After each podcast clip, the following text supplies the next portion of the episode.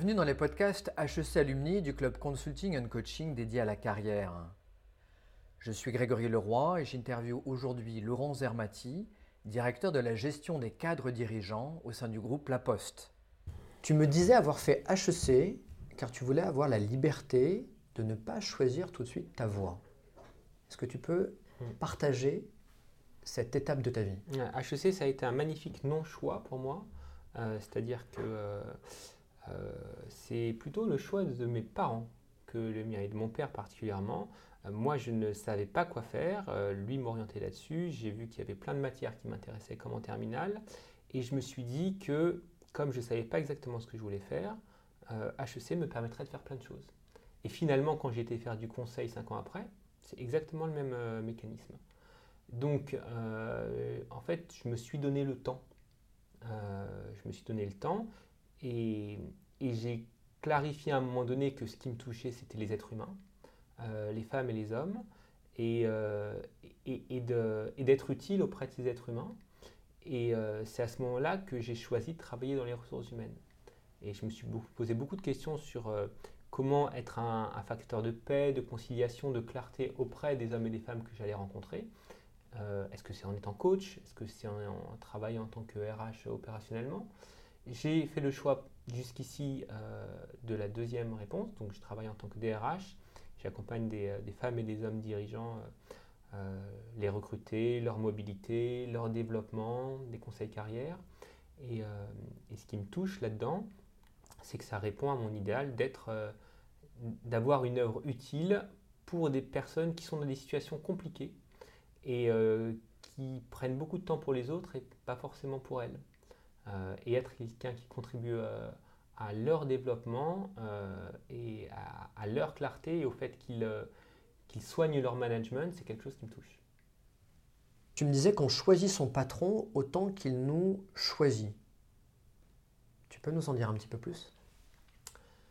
On vit les choses habituellement comme euh, on arrive dans une entreprise et on a un patron ou alors on est sur un poste et euh, il y a un changement de patron et le patron, euh, le patron arrive et donc euh, on le subit. En fait, euh, je pense qu'on est, je pense que c'est très très, je pense que le patron est sûrement une des choses les plus importantes qu'on a dans sa carrière parce que c'est une des personnes les plus proches et selon qui elle est, on va plus ou moins grandir euh, ou stagner ou flétrir. Et- donc comme ce patron, euh, c'est un facteur décisif dans une carrière, c'est important de le choisir. Et quand je dis le choisir, c'est une fois qu'on l'a apprécié au bout de quelques mois, euh, qu'on a apprécié ses qualités et ses limites, euh, on en a tous, nos patrons en ont, est-ce qu'on décide pendant quelques années ou quelques mois de rester avec lui, de faire un bout de chemin avec lui, un peu comme dans un couple en se disant qu'on va s'apporter mutuellement? Et si la réponse est- n'est pas positive, c'est important de commencer à regarder ailleurs. Pour autant, euh, je pense que parfois on peut avoir une vision euh, qui est- qui n'est pas positive de son patron et décider de rester en se disant que euh, lui aussi pourrait être amené à évoluer. Donc, en tout cas, ce qui me paraît important là-dedans, c'est une décision consciente et, un choix conscient en accordant l'importance euh, le patron avec qui on travaille au quotidien. Parce que ça a un impact direct sur son développement et sa croissance. Euh, Dans le forum carrière Associa- Association HEC en 2017, euh, tu mets en avant cette question. Dans quelle mesure votre manager, votre entreprise et sa culture vous correspondent?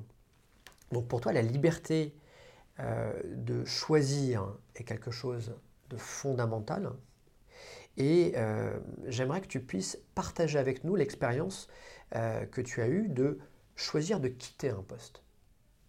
Alors, euh, déjà, quand on commence à travailler, on fait des choix qui sont basés sur des critères externes de ce qui nous paraît bien, le marché, ce qu'on nous a raconté. Donc, on fait des choix très, très conditionnés, très influencés par l'extérieur parce qu'on ne connaît pas le monde de l'entreprise. Il y a autre chose qu'on connaît peu, parce que c'est le début d'une carrière, c'est soi-même. Donc à la fois, euh, on choisit par rapport à des images extérieures, mais sans boussole intérieure de ce qu'on veut et de ce qu'on ne veut pas. Et finalement, c'est très bien comme ça parce que c'est le début et on va apprendre en expérimentant. et moi, j'ai été amené, après 10 ans de, de Capgemini, où j'avais trouvé une culture qui me correspondait en partie, sur des valeurs de, de collaboration, de fun aussi dans cette boîte, de travail en mode projet. ça, c'était les valeurs qui me correspondaient. La valeur tout business et profitabilité à mort, un peu moins, ça c'est clair. Euh, été amené à bouger pour une autre boîte qui s'appelle LVMH. Et donc là, c'était le monde du luxe. le monde du luxe, le monde des paillettes, euh, ça, ça fait envie. Euh, et moi, c'est évident que j'ai été séduit en partie par ça. J'étais aussi séduit par une manager qui, qui, qui par plein d'aspects, donnait envie. Et puis, j'ai eu une expérience où j'ai découvert une entreprise et, et, un mode de management qui, qui, ne me correspondait pas.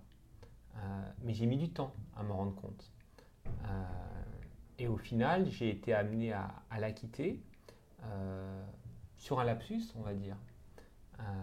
Mais mon fort intérieur avait parlé et disait non à un mode de management qui ne me correspondait pas. En fait, j'avais été, entre guillemets, trop bien managé par quelqu'un chez Capgemini, qui était un ancien patron d'entreprise qui m'avait vraiment aidé à grandir et qui m'avait donné de la liberté, de l'autonomie, de la confiance. Euh, j'avais goûté à ce qui était bon euh, presque trop tôt. Comment est-ce que tu as décidé de partir? J'ai subi une décision. Il y, avait deux parties de moi. Il y avait une partie de moi qui, euh, qui voulait garder ce poste et qui aurait tout fait pour le garder. Et il y avait une autre partie que j'avais complètement mis en arrière-plan et dont je n'étais pas conscient qui était malheureuse.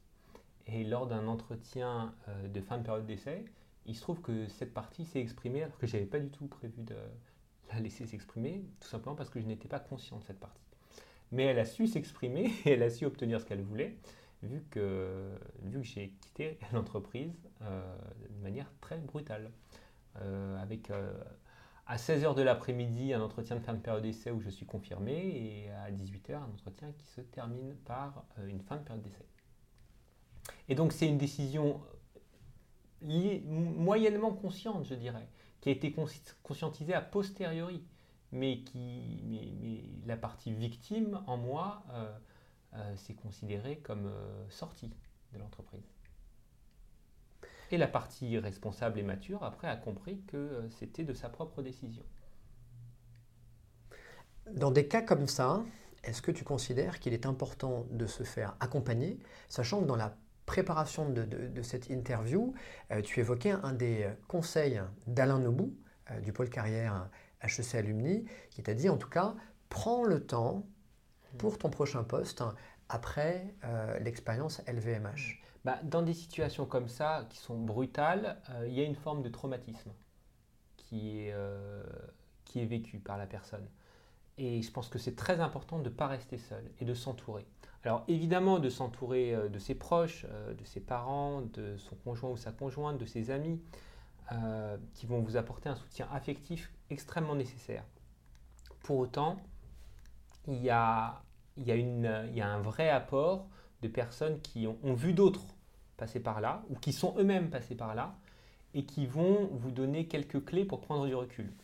Dans ce type de situation, il y a un truc qui est très présent, c'est la peur la peur de ne pas retrouver du travail, la peur du chômage, toutes ces, euh, tous euh, ces, conditionnements issus de la télé, issus de ce qu'on a pu voir, issus du profil de bon élève qu'on a toujours eu, euh, et on n'a pas envie d'avoir de mauvaises notes, entre guillemets, et le chômage, c'est une très mauvaise note, on va dire. donc, donc Alain Debout m'a donné un extrêmement bon conseil qui était de ne surtout ne rencontrer personne et de ne pas activer mon réseau avant plusieurs semaines. Pourquoi? Parce qu'il y a un temps de digestion euh, qu'on doit avoir et quand on active son réseau, euh, le réseau, il n'a pas 36 heures à nous consacrer. Euh, chaque personne va nous consacrer une heure, deux heures à l'occasion d'un déjeuner, d'un appel ou quoi. Et donc, il s'agit d'être dans un bon état, de savoir ce que l'on veut et ce que l'on ne veut plus. Or, au début, on est juste paumé et on est juste sous le choc. Donc, laisser un laps de temps est essentiel. On a parlé de, la carrière version 20e siècle et de la carrière euh, version 21e siècle. Et, le passage d'une forme de sécurité à une forme de je suis engagé, mais je ne suis pas attaché, c'est ce que tu me disais. Le fait de ne pas s'accrocher, de ne pas s'entêter et de penser à euh, un mode projet. Moi, je pense qu'au XXe siècle, effectivement, euh, l'entreprise, c'était une forme de gage de sécurité que le temps était plus long. Aujourd'hui, le temps s'accélère et je le vois surtout sur les jeunes générations, euh, on recherche des expériences. Et la notion d'engagement dans un système est beaucoup moins forte qu'elle pouvait l'être par le passé et on parle de, euh, slash, slashing, de, culture du slash, où on, a une expérience pendant trois ans à un endroit, à trois ans dans un autre, on va partir après euh, deux ans faire un tour du monde. Et, euh, et ça, chez les jeunes générations, c'est pas quelque chose qu'on remarque beaucoup à la Poste. Donc moi, je suis peu exposé à ça, vu que la Poste est une entreprise où la moyenne d'âge est de 47 ans et l'ancienneté est de, est de 17 ans en moyenne. Donc donc il y a peu cette expérience ici. En revanche, quand je parle avec des collègues qui sont dans des entreprises comme euh, L'Oréal ou comme Danone, je sais qu'il y a des vrais sujets de recrutement par rapport à ces populations qui ont des codes de fonctionnement très différents euh, des codes de la génération euh, X. Effectivement. Dont je fais partie.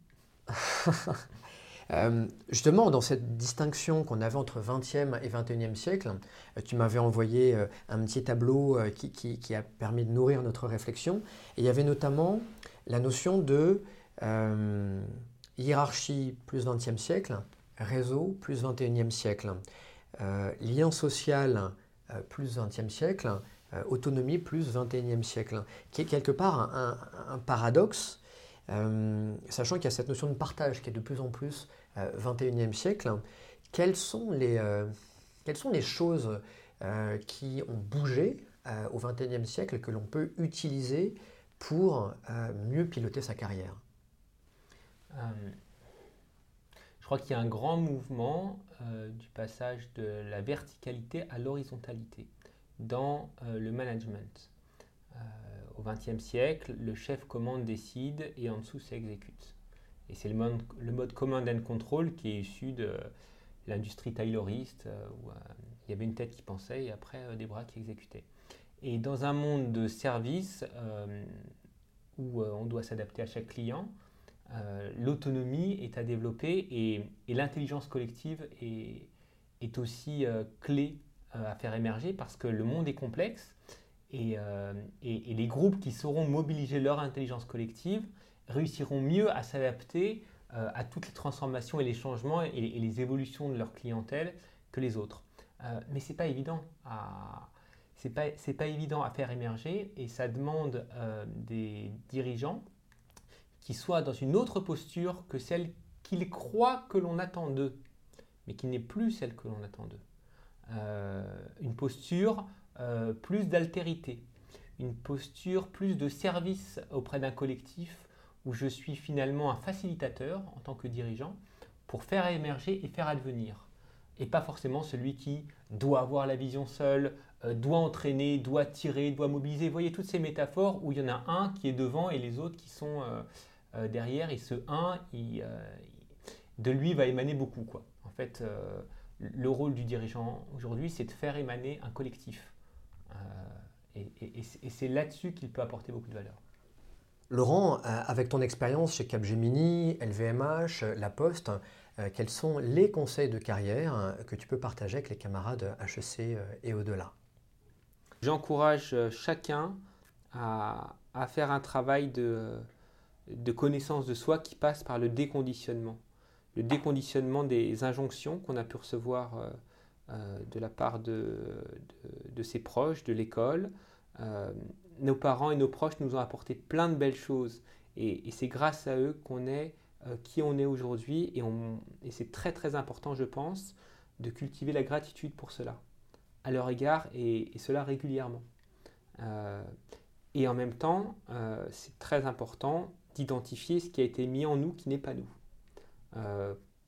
pour pouvoir s'en libérer et pour pouvoir aller vers qui on est soi et, euh, ce que l'on veut être vraiment et l'impact qu'on veut avoir dans le monde euh, tel que ça résonne à l'intérieur.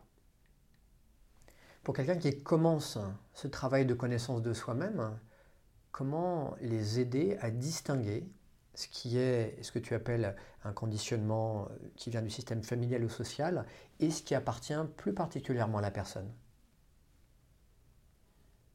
Déjà, je pense que c'est tout bête, hein, mais l'échange avec d'autres, d'autres personnes, euh, et y être attentif et être ouvert peut être très puissant parce que les autres voient le monde différemment de nous. Ils ont une éducation différente de nous.